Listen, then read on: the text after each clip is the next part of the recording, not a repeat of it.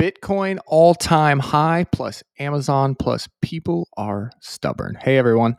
You've probably already seen the news, but Bitcoin blew through its all-time high price of twenty thousand dollars yesterday, and it just kept on running, kind of like a bull in a china shop. As of this writing, it's so far peaked at around twenty-three thousand seven hundred dollars. Whew, pretty insane considering you could have grabbed a coin for around four thousand dollars as early as March. The asset is the best performing asset of the year, up over two hundred percent. Now, if you've been reading my letters, you probably already bought some and are super happy right now. Great, that makes me happy. That's what I'm here for. Let me know in the comments if you were listening to me when I was telling you to buy it around ten thousand dollars.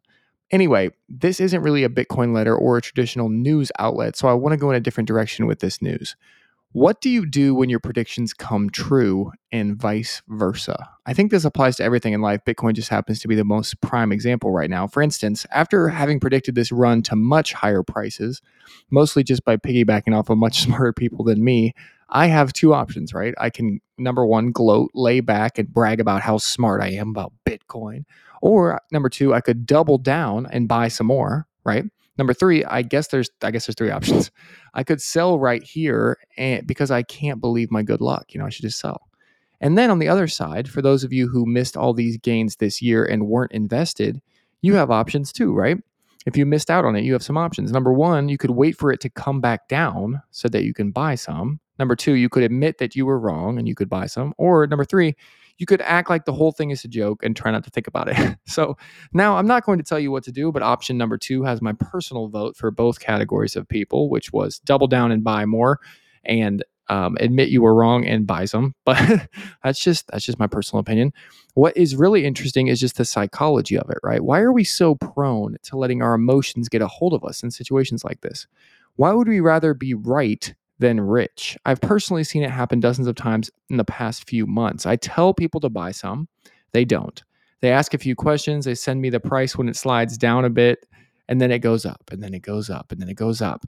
And then they still say, oh, it'll come back down, right? It's almost like they need to be right more than they want to make money. And I guess that's okay. But I think today we would all learn a lot if we just tried to analyze the fundamentals of a question instead of our previous stance on the question. Let's switch to my other favorite topic, Amazon. Some people I know have been putting off starting an Amazon business for five plus years. At this point, they've seen with their own eyeballs the thousands of screenshots of my students who have made tens of millions, if not hundreds of millions of dollars in the past few years. It's not really debatable whether or not it's still working because I'm showing them screenshots from yesterday, right? On top of that, Corona happened, right? And logically, they know deep down that Amazon has won, right? It's over.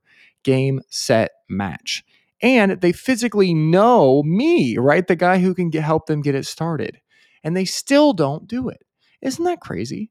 Honestly, at this point, I'm trying not, I'm trying to look at it objectively. It's just too weird to me that people won't shift their beliefs when proven wrong over and over and over again. Maybe I'm a strange chicken, but I could care less if I'm wrong. I just want it to work. I'll change my mind in a split second if it makes it work. At the end of the day, being adaptable like that is probably the number one reason I've been successful. So maybe, big maybe here, it is a rare trait. I don't, I'm not sure. Let me know what you think in the comments. But if you're reading this and you know there's an area of your life you're being stubborn on, where you see it working for others, but you just refuse to do it because you're stubbornly said no in the past, change your mind. Life is too short. Some of the best decisions in life come from changing your mind on something and moving in an uncomfortable direction. See you guys tomorrow. Have a good one. Bye.